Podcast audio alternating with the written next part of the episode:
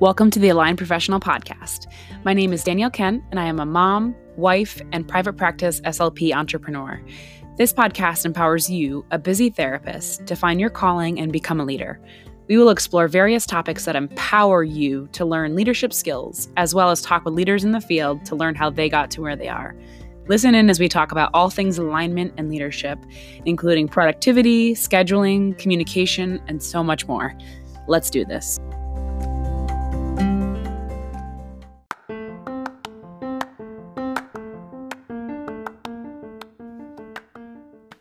I'm over here giving you a high five or a hug if you're a hugger, and a big thanks for listening to another episode of the Align Professional Podcast. If you enjoyed this podcast, feel free to take a screenshot and share it on social media. You can tag me at the Align Professional or at Miss Danielle Kent. Hey, it's me on Instagram so I can see it and share it. I am Danielle Kent on Facebook. I really appreciate you choosing to spend time listening to my podcast, and I really hope you found this episode valuable. I'll see you next week for another episode of The Align Professional.